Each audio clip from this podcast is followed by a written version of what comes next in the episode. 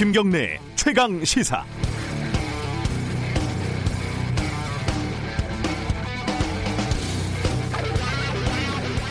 예술이 아무리 용을 빼는 재주가 있다고 해도 현실에서 완전히 벗어날 수는 없는 노릇이고요.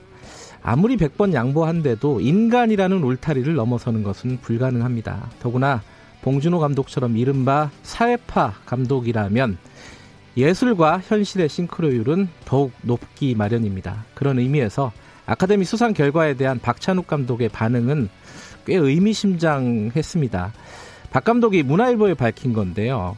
기생충이 공개된 후에 내가 아는 외국인들이 외국 영화인들이 자꾸 전화를 해서 도대체 한국 영화계에 무슨 일이 벌어지고 있는 거냐 한국 영화인들이 먹는 무슨 약 같은 게 있으면 같이 좀 먹자 이런 말을 건넸다 그들에게 너도 다이내믹 코리아에 살아봐라 라고 대꾸했다 기생충은 재벌부터 국회의원 노동자 백수들까지 우리 한국인이 모두 힘을 합쳐 만든 작품이다 어, 한국 사회의 현실을 예리하게 포착해서 절묘하게 형상화할 수 있는 예술가를 키운 것이 결국 한국 사회의 모순과 역학 그 자체라는 사실은 당연합니다.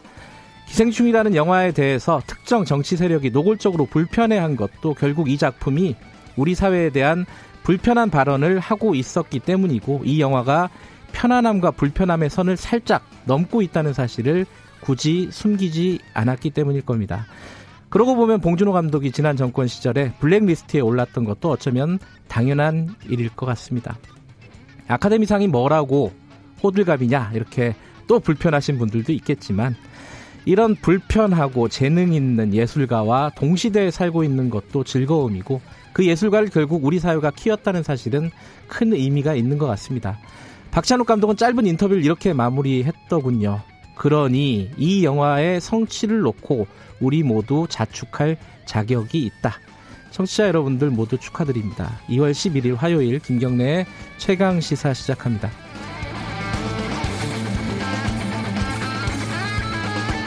네, 김경래 최강 시사는 유튜브 라이브로도 함께하고 계십니다.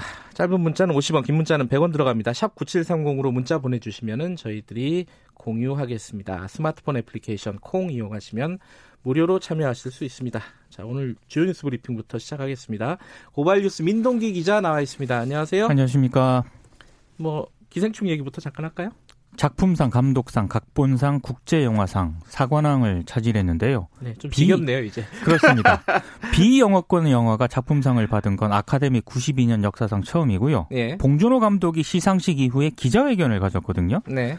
골든글로브 때 자막을 1인치 장벽이라고 했는데 이미 장벽은 무너지고 있다. 이제는 외국어 영화가 아카데미상을 받는 게 사건으로 취급되지도 않을 것 같다. 이런 얘기를 했습니다. 네.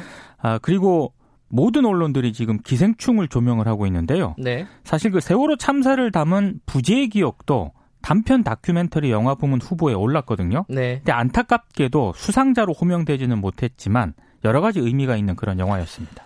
어, 그 단원고 학생들의 어머니들 두 그렇습니다. 분이 그 또 시상식에 참석을 했더라고요. 네. 기생충에 가려서 잘 보이지 않는 뉴스긴 한데 그래도 참 의미가 있는 소식이었죠. 네. 어, 이 와중에 어, 신종 코로나 바이러스 소식도 많이 들어와 있습니다. 잠깐 정리할까요? 중국 산둥성 지닝시에 체류 중인 한국인 일가족 3명이 신종 코로나 바이러스 감염증 확진 판정을 받았습니다.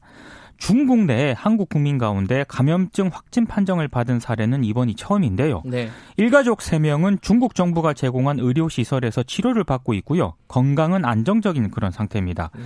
그리고 우한에 그 발이 묶인 교민과 이들의 중국 국적 가족을 이송할 세 번째 전세기가 오늘 인천공항에서 우한으로 출발을 합니다. 아마 내일 아침 인포, 김포공항으로 돌아올 예정인데요. 네. 3차 귀국자는 150명 정도가 될 것으로 예상이 되고 있고요. 입국 뒤 14일 동안 지내게 될 임시생활시설은 경기도 이천시 합동군사대학교 국방어학원으로 결정이 됐습니다. 그리고 우한에서 입국한 전수조사 대상자 2,991명은 2주간의 잠복기가 지나서 관리에서 해제가 됐고요. 아, 그리고 1, 2차 전세기로 입국해서 격리 생활을 하고 있는 우한 교민들 있지 않습니까? 네. 오는 15일과 16일 퇴소할 예정입니다. 이천에서는 주민들의 반발이 어, 없더라고요. 네. 환영 입장을 내더라고요. 네. 예. 또 시간이 지나니까 이렇게 조금 성숙해진 것 같습니다. 이런 네. 부분에 대해서는. 어, 트럼프 미국 대통령이 김정은 대선 전까지 안 만난다. 이런 얘기를 했다고요? CNN이 이제 복수의 소식통을 인용해서 보도를 했는데요. 네. 11월 대선 이전까지는 김정은 북한 국무위원장과 또 다른 정상회담을 할 용의가 없다.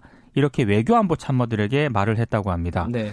아마 재선 운동에 집중해야 하는 그런 상황에서 더 이상 북핵 이슈에 관여하고 싶은 마음이 뭐 사라진 상태다. 뭐 이런 얘기를 하고 있는데요.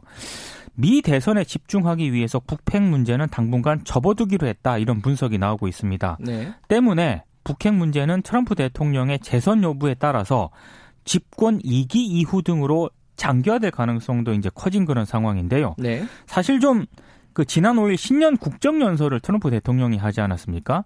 이때 북한과 한반도 문제를 전혀 언급하지 않아서 아, 북한 이슈가 트럼프 정부 관심사에서 좀 밀리는 것 아니냐 이런 관측이 제기가 됐었는데 네. 예, 어느 정도 맞는 것 같습니다. 그 소강 상태가 대선까지는 갈 가능성이 높고 그렇습니다. 그러니까 남북 간에 좀 스스로 좀 풀어야 될 것들이 있는 거죠. 이런 그렇습니다. 상황이면은 어, 정치권 얘기 좀 해볼까요? 그 보수 통합 당명이 잠정적으로 합의가 됐다고요?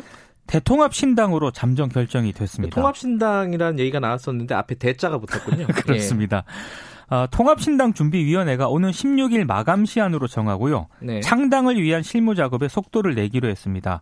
박형준 공동대표는 이 공천 일정이 매우 급하기 때문에 정치 일정상 다음 주로 넘기는 것은 바람직하지 않다는 의견이 다수였다 이런 얘기를 했고요. 네. 어, 통합신당 준비위원회 차원의 공천관리위원회 구성에 대해서는 논의에 들어가겠다 이렇게 얘기를 했습니다. 네. 다만 유승민 의원이 제안한 신설 합당 방식에 대해서는 자유한국당과 새로운 보수당의 해석이 좀 엇갈리고 있고요. 그리고 지도부 구성과 대선 주자급 정치인들의 역할에 대해서도 이견이 좀 표출이 되고 있기 때문에 통합이 현실화되기까지는 적지 않은 진통이 이어질 것으로 보입니다. 어, 태용호 전 영국 주재 북한 공사. 네. 어, 꽤 유명한 사람이죠. 어, 자유한국당에 영입이 됐다고요? 자유한국당으로 영입이 됐고요. 네. 어, 비례대표가 아니라 예. 서울 지역구에 공천을 받아 출마하게 될 것으로 보입니다. 네. 김영호 그 한국당 공천관리위원장이 기자들에게 이렇게 얘기를 했더라고요. 그러니까 태전공사가 자신이 직접 지역구에 출마해서 당당히 유권자의 심판을 받겠다고 자처했다. 이렇게 얘기를 했다는 겁니다. 아마 공천관리위원회 차원에서 이 태전공사를 영입을 한 것으로 보입니다. 네. 그리고 무소속 이정현 의원은 보수 통합의 미랄이 되겠, 되겠다면서 종로 불출마를 또 선언을 했는데요. 네. 제1야당 대표가 종로에 출마하겠다고 나선 상황에서 전임 당 대표를 지낸 자신이 양보하는 게 순리다 이렇게 얘기를 했습니다. 어, 황교안 대표가 선거 운동을 하는 와중에 또 이제 약간 설화가 있습니다. 지난 9일 그 모교인 성균관대 앞 한 떡볶이 집을 찾았을 때좀 네. 논란이 되는 발언을 했습니다. 그러니까 대화를 하던 도중에 여기에서 학교를 다녔다. 1980년 그때 하여튼 무슨 사태가 있었다. 1980년 그래서 학교가 휴교 휴교가 되고 이랬던 기억이 있다. 어. 이렇게 얘기를 했는데요. 뭐 5.18 민주화 운동이 벌어진 그 시기 아니겠습니까? 네. 근데 이걸 마치 휴교의 원인이 된 무슨 사태 이 정도로 언급을 한 겁니다. 광주 사태라는 말은 이제 안 쓰죠. 그렇습니다. 예. 예. 그래서 어제 기자들이 1980년 사태 발언과 관련해서 질문을 했거든요. 황교안 대표는 80년도에 제가 대학교 4학년이었는데 그때의 시점을 생각을 한 것이지 광주하고는 전혀 관계가 없다 이렇게 해명을 했습니다만 네. 정치권과 광주 지역 5월 단체들의 비판과 항의가 이어졌습니다. 어, 안철수 전 대표 이제 이제 뭐라고 불러야 되나요? 아 준비위원장 창당 준비위원장이네요. 그렇습니다. 네, 어, 보수 세력과 통합 없다 이렇게 또 잘라서 얘기한 인터뷰가 나왔다고요? 그러니까 동아일보와 인터뷰를 했는데요. 네. 이번이 마지막이라고 생각을 하고 최선을 다해 호소하겠다 이렇게 얘기를 하면서 네. 총선에서 보수 세력과의 통합, 선거 연대는 없다 이렇게 잘라 말을 했습니다. 네. 총선에서 더불어민주당과 자유한국당이 1대1 구도를 만든다면 신적패 대 구적패가 돼버려서 민주당이 이긴다 이렇게 얘기를 했고요. 네. 지금의 한국당으로는 안 된다. 혁신 경쟁을 하는 게 야권의 파이를 키우는 유일한 길이다 이렇게 얘기를 했습니다. 최근 여론조사에서 안철수 이른바 안철수 신당이 지지율이 저조하게 나오지 않았습니까? 네. 여기에 대해서는 겸허하게 받아들이지만 아직 자신이 가고자 하는 뜻을 충분히 전달하지 못했다. 네. 귀국한 지 3주밖에 안 됐다. 이렇게 얘기를 하기도 했습니다. 네, 마지막 소식은 뭘까요? 성전환 수술을 이유로 군에서 강제 전역당한 최초 트랜스젠더 군인 있지 않습니까? 변희수 하사죠? 네. 네. 법적으로 여성이 됐습니다. 청주지법이 어제 이 변 하사의 가족관계 등록부 성별란의 성별을 남에서 여러 정정할 것을 결정을 했는데요. 예, 재판부는 이 변하사는 출생 후 성장 과정에서 일관되게 출생 당시의 생물학적인 성에 대한 불일치감, 위화감, 혐오감을 갖고 반대의 성에 귀속감을 느꼈다 이렇게 밝혔고요. 전환된 성을 변화사의 성이라고 봐도 다른 사람들과의 신분 관계에 중대한 변동을 초래하지 않는다고 판단을 했습니다. 네. 여기까지 듣겠습니다. 고맙습니다. 고맙습니다. 고발뉴스 민동기 기자였습니다. 김경래 최강 시사 듣고 계신 지금 시각은 7시 31분 향해 가고 있습니다.